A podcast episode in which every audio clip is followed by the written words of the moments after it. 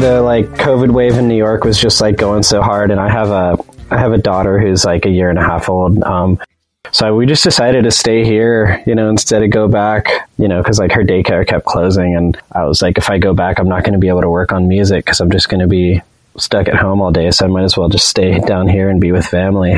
Are you not able to work on music from your apartment? At my house, yeah, I have like a whole studio set up there actually, but I would just be like you know, on daddy duty all day. So it would be hard for me to find time. It's more about having family around to watch her when you need to work.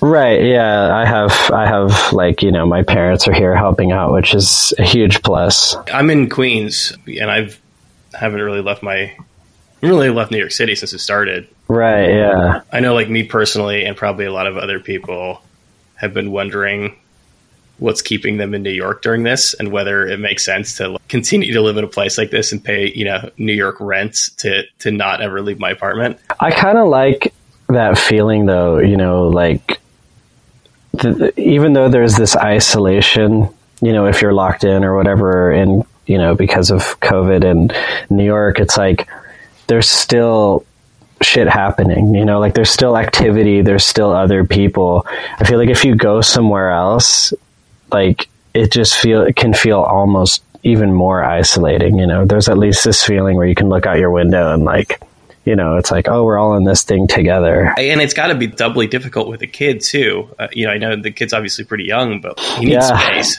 I know. yeah, we haven't really been able to do much. The first thing I did. Um, with her, you know, as soon as we got the vaccine, was uh, all I wanted to do was take her to MoMA, and we went and looked at everything, and it was pretty amazing seeing her like actually look at the art and sort of process it and, and have these different reactions to everything. I was like so curious to see how that would go. How was that? I mean, like, I, I feel like I didn't really even start appreciating art until like after college, let alone being, you know, one or two years old. Yeah, I think you know, I'm lucky enough that like my parents, you know, they're they're they're musicians and they have like a lot of friends in the art world, painters and etc. And they used to take me to galleries a lot when I was a kid, and that's kind of how I got my first exposure to art. And um, and it was always something that was just kind of there for me. So I, I just want to be able to do the same thing with my daughter and kind of give her that. And I want to expose her to enough different types of art and music that she never thinks she'll never see anything and be like, "Oh, like that's weird." You know, it's it's just she'll understand that yeah, there are different ways for people to express themselves through art. I mean, I see you're wearing a throbbing gristle shirt right now. at, what point do you uh, in, introduce the kid to industrial music? Oh, I've already been playing it for her. Yeah, I play her. I play her everything. I, I um, she loves music. The second it starts playing, she just starts moving, and I think she doesn't really care what genre it is right now. You know, it's like if there's as long as it's got a beat, she seems pretty interested. What were her interactions with the art like? It's kind of hard to say, you know, because it's so hard for me to know what's actually going on in her mind. But um, she definitely seemed to be really interested in it. You know, it wasn't like she was paying attention to like the the corner of the ceiling or or if she was uh, you know distracted or anything you know we would walk in front of a piece and she would stare at it for a while and, and have like a real I don't know some some sort of moment whatever that may be for you know uh, a baby slash toddler I was there in October, and I, the the Alexander Calder um, exhibit was happening. I don't right. know if I was there while you were there, but you know, he makes those big kinetic wire sculptures, which seems like something a kid can really wrap oh, their brain around to some degree. Yeah, that would have been perfect. I think I went a little before that. Yeah, that would have been good. It's a super abstract question, uh, and it's and it is a hard thing to to contextualize. But like, it's it's just sort of like it's a collection of bright colors. It's it's that sort of thing. Yeah, totally. Yeah, and, she obviously likes the video art. I mean, she's she's that kind of stuff is just anything involving video because we try not to give her too much screen time, but she's been obsessed with the Muppets Mahna recently and is uh, requesting that I keep it on a 24-7 loop every single parent i talk to like uh, 201 tells me that any sort of like screen time enforcement they were trying to do before the pandemic has just completely gone out the window yeah sometimes it's just uh, it's the most helpful option. How long are you down there for? Uh, indefinitely. I canceled my flight home, so I'm just down here. But luckily, my dad has uh, has a studio down here, so he's been just like begging me to use all of his gear. He's so proud of all this stuff that he's that he has, and um, yeah, he, he has more stuff than me. I actually don't even know how to use 90% of it. So, well, he's, I mean, he's got space and, and he's probably been doing this for a bit longer than you have. Yeah, exactly. I think you said your parents were musical before, but are they musicians as well? Yeah, they're musicians. They're, they're not like, uh, you know, musicians by profession. Um, you know, it's just been like a lifelong passion for them. My dad actually purposefully never sought out any type of career in music because he thought that if he kind of uh, tied in money with art, then it would ruin it for him. I mean, he's probably right to a certain degree. Yeah, it can definitely make it feel weird. I mean, I've never experienced any type of writer's block in my life until I put out my first record. And then there was almost this pressure of there has to be something to follow this up with, you know? Whereas, like, at that point, it was. It was like everything I made was just something I was making for myself. There's almost this like uh, people people uh, kind of have a sense of ownership, I guess. Once you put it out there, it kind of belongs to everybody, and you know, which I think is great and beautiful. But there's also these expectations that kind of become unnatural when it comes to when you're thinking about just self expression. The big cliche is you, what is it? You have your a lifetime to work on the first album and 18 months to work on the second. But like even beyond that, you end up tying yourself to a sound, you know, to to a genre to some degree. Like once you've actually put that product out in the world, and once there are expectations around what you do. Right. Yeah, and it's weird because I've never I never really thought too much about genre. Um, I mean, you know, I did when I was young. It would be like I'm playing metal or I'm playing punk or, whatever it is. And then, you know, for a long time, I was just making music and there was no thought about genre. You know, it's just this is something that feels nice for me to make. And, you know, when I started the Beach Fossils project, it was, there was a focus on a type of sound that I was trying to get, and I was trying to make it this thing that kind of worked all the way through for the first record. And um, you know, since then, I've I've been experimenting more and more. And uh, I think some of the songs, you know, that came out on Somersault weren't even intended to be Beach Fossils songs. It was like I just want to experiment with a different sound, just me and and the music. You know, I liked it enough that I was like, okay, well, I'll, let's just put this on the record. You use the word project versus bands, at least to describe the first record. Yeah. Is it still a project? Did it become a band at a certain point? It's kind of both. Um, you know, I have, you know, my uh, my bandmates Tommy and Jack, who, you know, are in the live band and then became part of the writing process because of that. Um, but for me, it's something that still is. It's kind of always. Uh, fluid. You know, I, I don't really have a way to define it. Like I can write songs by myself, or I could write a song by myself with someone who's not in the band, and I feel like it's all still.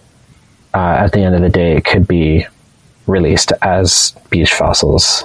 Was there a period then? I mean, did things actually sort of dry up because of those expectations, or were you just kind of were you vetting a lot more? Were you throwing things out more than you would have previously? I think like when I started recording Clash the Truth, I I had a lot of writer's block and in a way that I'd never experienced before and it was really hard for me to work. And so it kind of took me a while to figure out what I was doing with that record.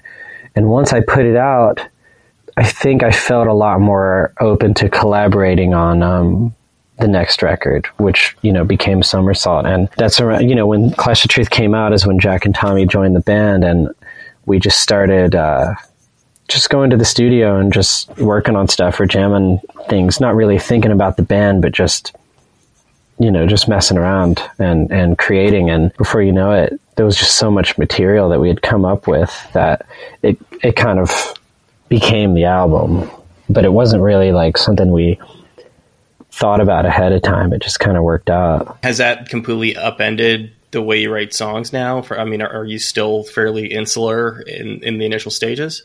Yeah, it's kind of hard to say. You know, like I I've written a lot of stuff with them for the next record, but I've also written a lot of stuff by myself. I think also just because this past year and a half, I've I've not really had people over at my house, or I haven't really been like collaborating that much in general. So I just kind of fell back into, uh, you know, it's me.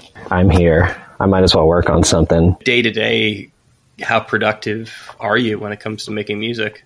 It really depends. I think it's.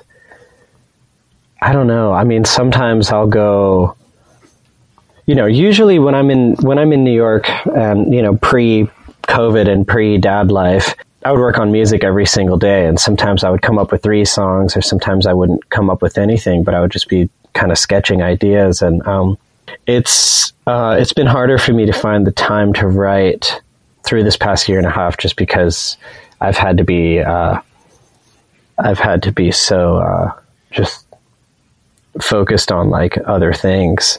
But I've been slowly getting back into writing and um, and now it's like whenever I do sit down and I have the time to write, I I like finish a whole song in one sitting just because I've been so antsy to to let it out. You know, I've been just like dying to work on music, so I finally get the chance and and I just like lose myself in it. Is it that thing of never being able to really properly turn it off?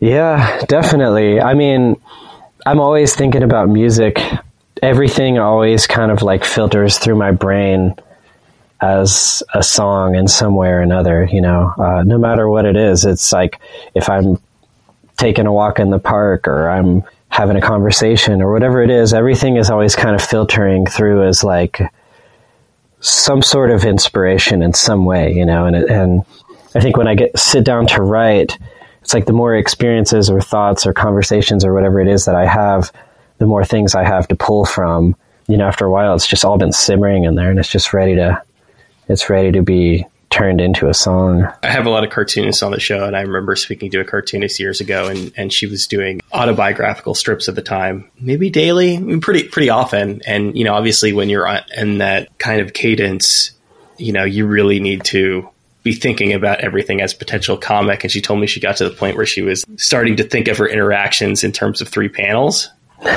you know, it could be useful, but it also sounds like it can be kind of maddening at the same time to contextualize everything in the form of a song.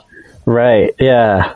Oh man, I think the three panel thing that seems like a really interesting way to think about it. Um, but yeah, for songs, yeah, it can be kind of difficult, you know, because I keep I keep sort of like a loose journal and um, you know where i just kind of write down thought, thoughts observations or things that are upsetting me or whatever it may be. And, and i also just kind of keep prose in there as well.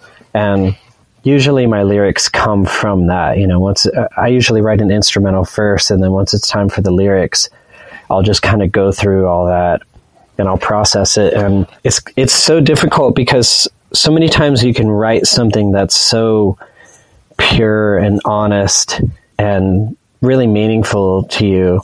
But then once it becomes something that you have to like melt down to work in a song, it can almost cheapen it, you know? Like I, I have I have certain things that I've written just freeform off the top of my head that I think are you know some of the most amazing experience, experiences I've ever had.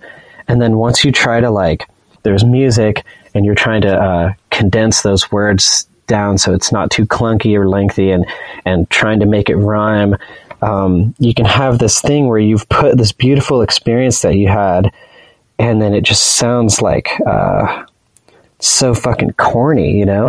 And i think a lot of songwriting is trying to like go from making something corny to making something sort of work in a way that's still meaningful probably a reason why a lot of these people end up just going full spoken word or yeah. uh, like or like why everybody from like Jewel to Leonard Cohen has released a poetry book at some point to just be like, let me see what this is like without the filter of having to fit everything into into music. Yeah, absolutely. I mean, it can kind of be more pure that way. Or you could kind of take it the other way, I guess, and you could just be like, uh, you know, purposefully sort of comedic about tender moments, which, you know, works for some people. I'm not sure I could really pull it off, but, you know, something like uh, Jonathan Richman or, or Jens Lekman or someone like that who can kind of point out like comedy and tragedy in, in one quick, uh, witty sentence. I don't think I have uh, I'm not really like a storyteller though, you know, so it doesn't really kind of work as well on my end. What's the distinction? I don't know. I think like some people tell linear stories in their songs, you know? Like something like when you finish a song, you can be like, hey, this is what point A to point B. Right, like yeah, this is what this means. I'm telling a story. Uh, I'm a different person at the end of the song than I was at the beginning. I love songs like that. I mean, I, I think songs like that are some of the most meaningful songs I've ever heard in my life. But I don't really write that way. I think it comes down to that's also not really this kind of stuff that I read. You know, I, I've had like severe uh, ADHD and like problems reading my whole life. You know, I didn't read my f- first book until I was like 19. And then I started getting obsessed because I discovered poetry and I was like, oh, this is something I can read. You know, you can open it, you can, you know, it's broken up for you in an easy way to read. It, it's very song like uh, already. And so, uh, I think I, I, I, fell in love with reading poetry and writing poetry because uh, it was a way to express myself in just little quick bursts, you know. So that's kind of how my songs and song lyrics started coming about because uh, you know it's like okay, this doesn't have to be about one thing; it can be about like fifteen things. And so you know, most of my songs, it's like I could probably take like an album's worth of my material and like take parts of lyrics from all the different songs and and like turn them into new songs that are like a story. but instead I've like taken all these experiences and like shaken them up in a bag and like poured them out and separated them throughout different parts of the album. So it's like I could be telling all these different stories throughout the course of an album like simultaneously. I talk to a lot of songwriters and, and, they'll sort of tell me that that their albums do end up being thematic but it's these sort of themes that they're only really able to grasp once there's a certain distance from them. That, that's easier from the standpoint of like i was thinking of like you know I, I was talking to like craig finn about it and i think you know he kind of felt that way about it. But obviously the hold steady writes story songs, right? I mean, they, they might be like the most story song band of all time.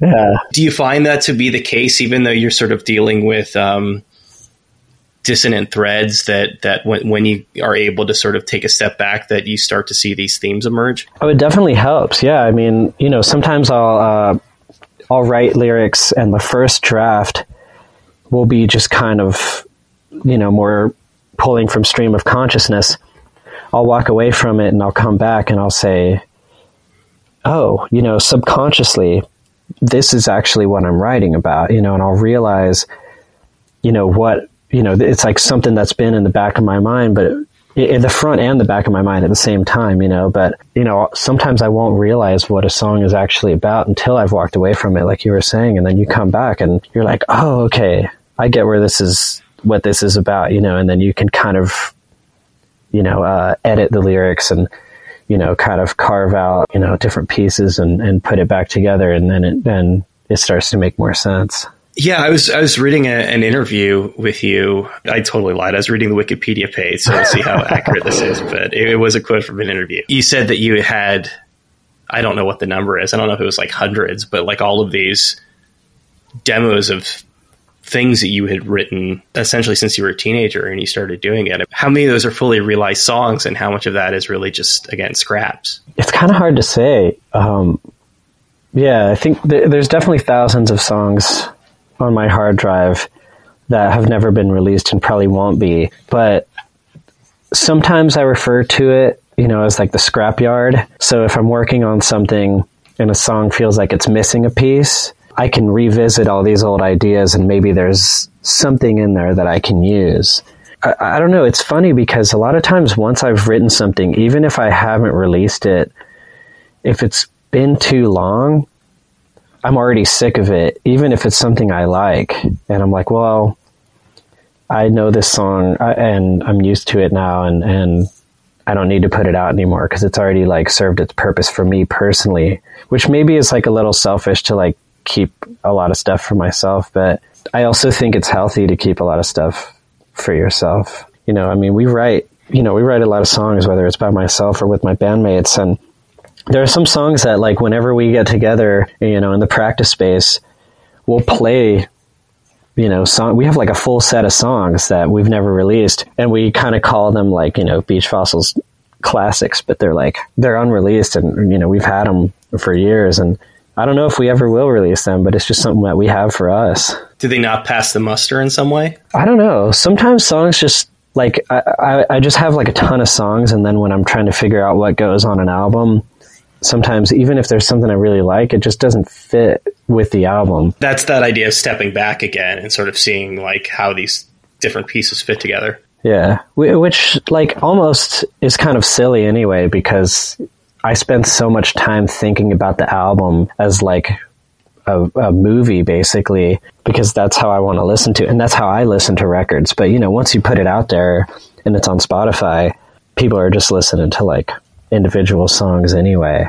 Um, or they just hear it on a playlist or something. So I'm not sure it even really it really resonates with people the way that I intend for it to, like as an album. But uh, I guess doing it for yourself is, you know, that's that's still important for the project to make sense to you at least. What does it mean though to think of a, a set of songs as a movie when again there's no like cohesive narrative structure to them? I think just as far as like the the mood, the atmosphere of the songs, um, I, I usually break up in my mind an album into four parts.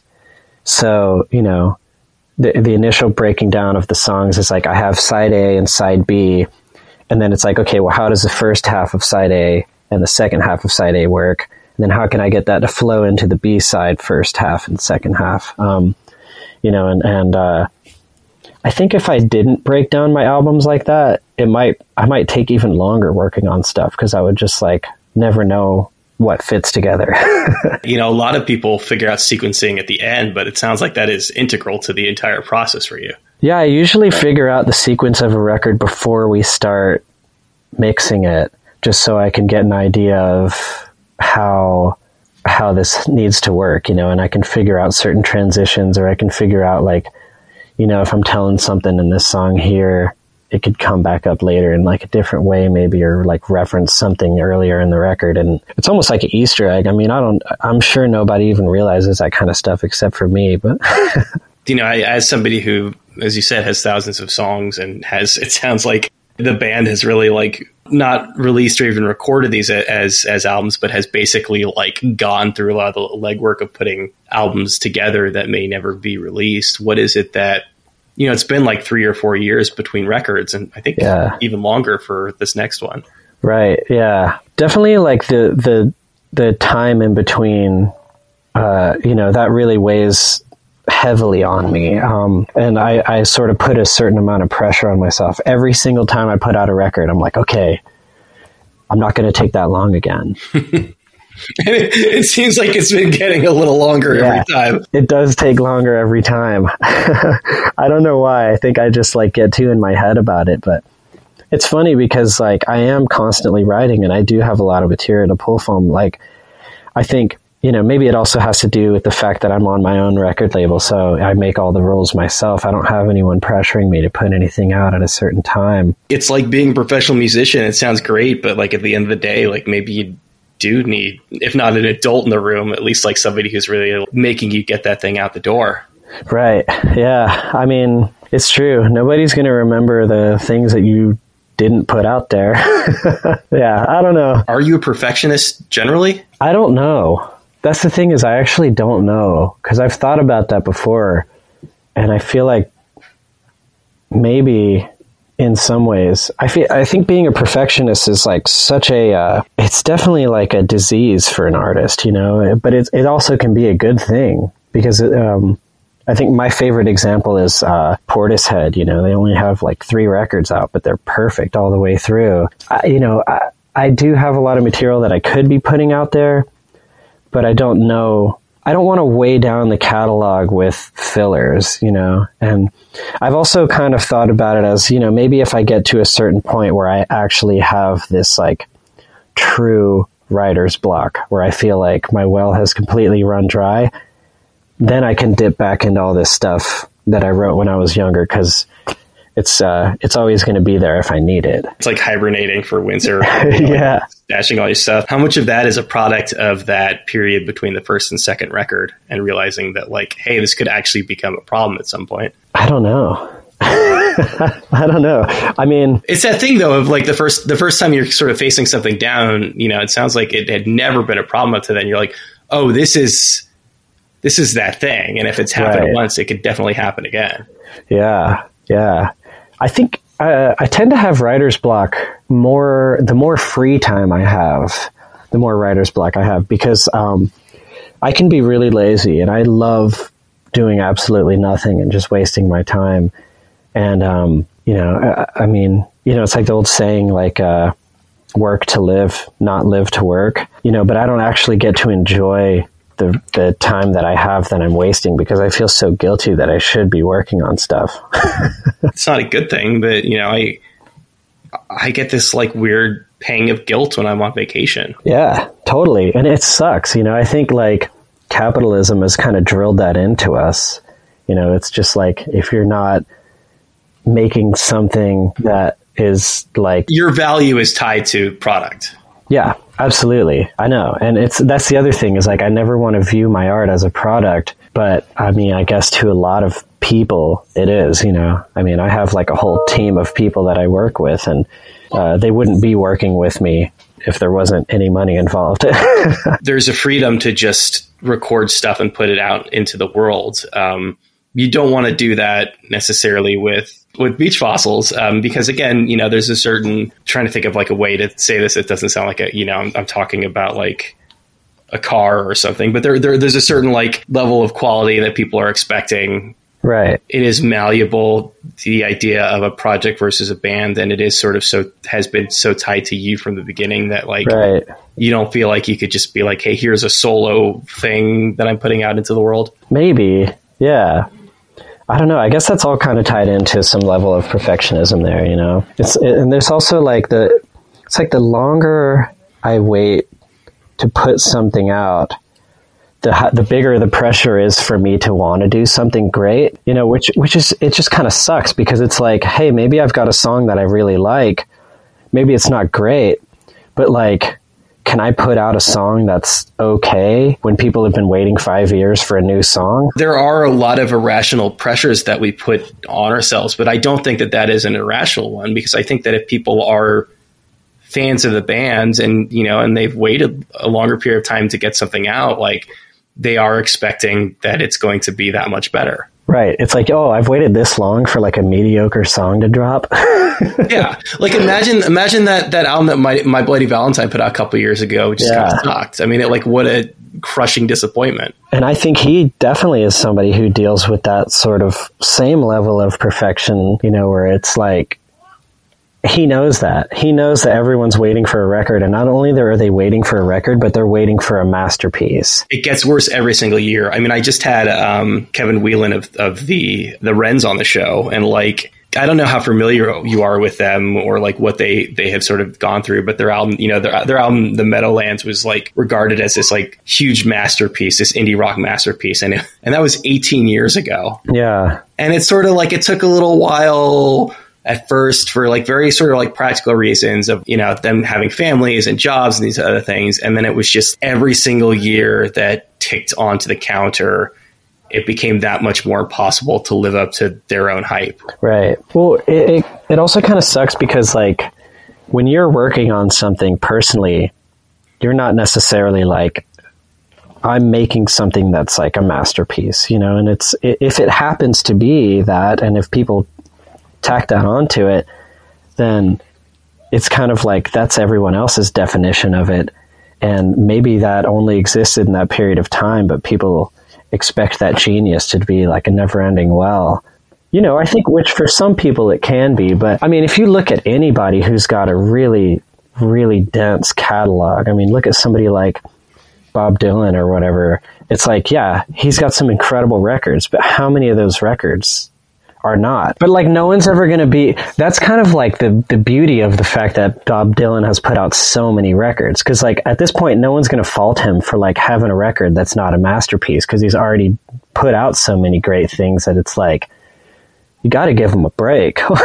the thing about putting yourself out there and putting something into the world is every subsequent thing you do is going to be measured against that, whether it's like quality or success. If you have a certain level of success and you're on, you don't sell as many records the next few times, the, the standard that you're always held up to is that high point. I think that's why, um, you know, somebody like Kanye West is like, okay, I'm going to surround myself with like every possible music genius alive right now. And like, you know, who knows how much of that is actually him at the end of the day. It's like he's got this endless supply of like incredibly talented people. Kanye puts the pressure on himself by the nature of the fact that he is convinced that he is one of history's great geniuses. Yeah, that's true. but then but then it's like, oh, I can just put out whatever because no matter what it is, it's going to be genius and a masterpiece. Which like maybe that's maybe thinking about it that way is kind of great because like if you're like I'm going to make something great, maybe you will. Yeah, I mean that that, that last record he put out, I, I didn't I didn't think was fantastic and it felt kind of unfinished to me, but like right. at the very least he was going to sell a shit ton of them. Yeah, and it like made it's like culturally significant and it was going to be before anybody ever heard any of it anyway. When you're at a certain level, a certain percentage of the because music is so subjective and art is so subjective, regardless of what it is, a certain percentage of your listenership is going to be convinced that it's genius. Right. Yeah. Which is like why it would be kind of great if you were at that level to just put out something horrible. you have your, your Throbbing Gristle shirt on. Like I think about that that Lou Reed record he put out, Metal Machine Music. Yeah. Where, like everybody hated it uh, except except for a handful of people. And then it's you know it, it's reassessed as being this brilliant work of art. Is it being reassessed as a brilliant work of art because people saw something in it or because they know lou reed is a genius so probably he was onto something? Yeah probably both. Yeah it, it, i mean it's funny how um, yeah music or any kind of art uh, if it's been enough time can be seen as genius. Almost like, you know, if, if somebody's long gone, it's like there has to be some level of respect or, or maybe a new way to look at it. Like, okay, this person has like passed to the other side now. Let's, let's, let's take another look at what they did. You know, uh, maybe someone will, uh, you know, maybe Lulu is going to be seen as one of the greatest records of all time.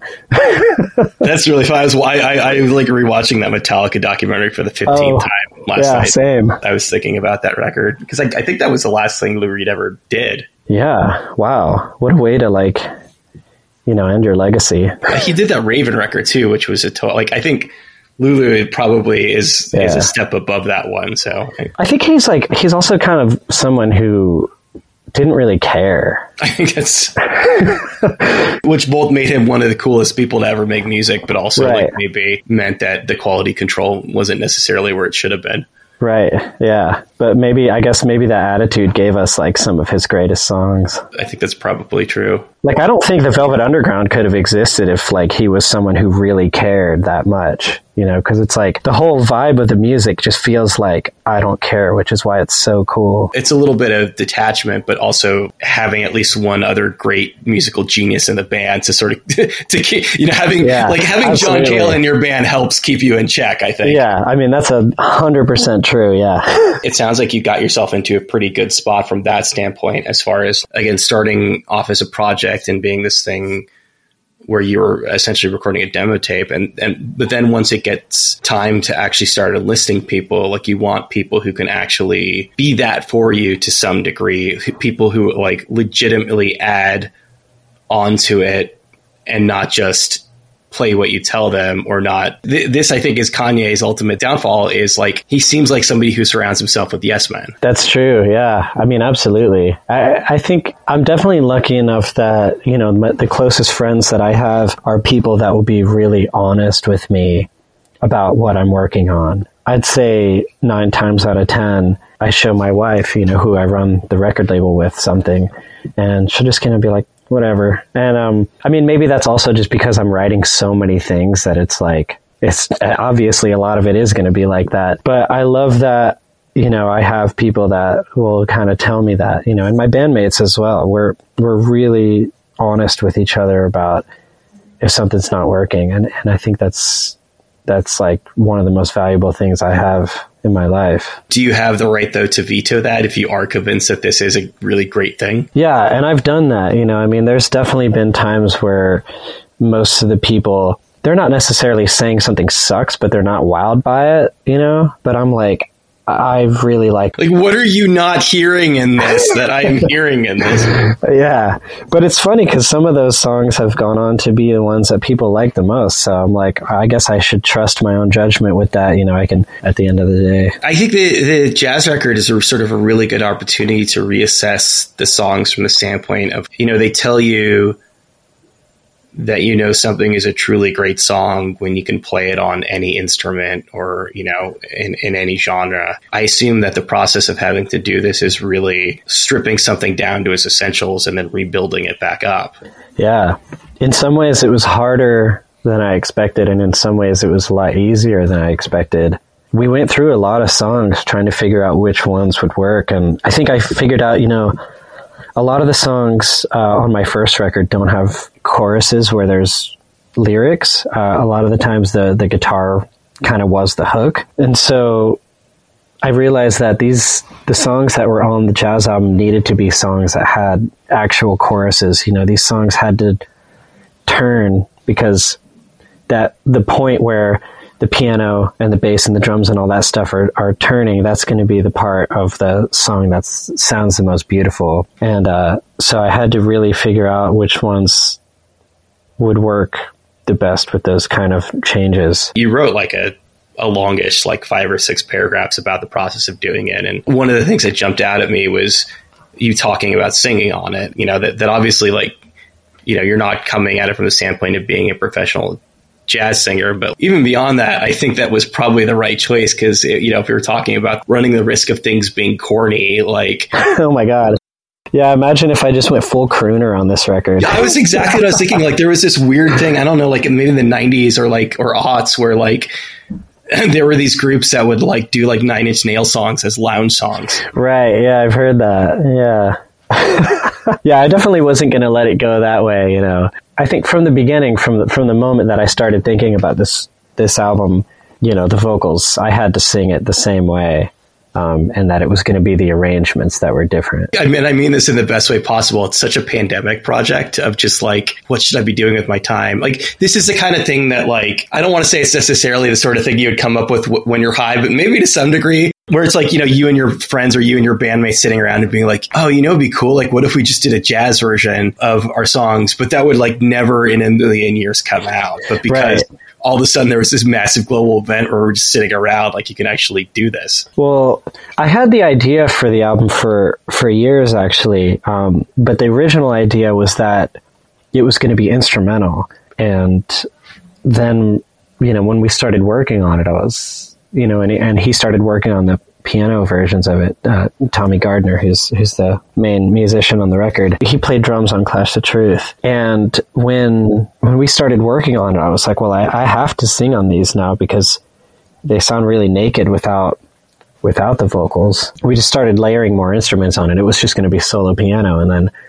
I sang on it, and then I was like, well, now it has to have upright bass, and obviously has to have saxophone, and if you're doing all that, it's got to have drums on it. So, you know, I feel really lucky that it was able to come together the way that it did because it could have easily just not not worked or like fallen apart halfway through. It's something you really have to commit to, and it's probably a difficult thing to commit to as somebody who is like obviously Tommy is, but as somebody who himself is not like this like trained jazz musician who is obviously like appreciates the, the, music, but the word like authenticity comes up when people talk about jazz music. And mm-hmm. I assume because of that, it can be really hard to commit to something like this, feeling like just a complete outsider from the genre. Yeah. I mean, not, I didn't feel that way just because the, the people that I was working with, you know, are like real deal jazz musicians.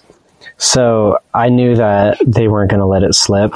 And, uh, you know, I trust them, and and I, I, listen to a lot of jazz, and I'm really picky about what I like and what I don't like. So, um, you know, I, I definitely refined, uh, you know, working with Tommy on this record. Some some stuff definitely sometimes I thought would go into a little bit of uh, cheese territory, and I was like, all right, we need to kind of pull back.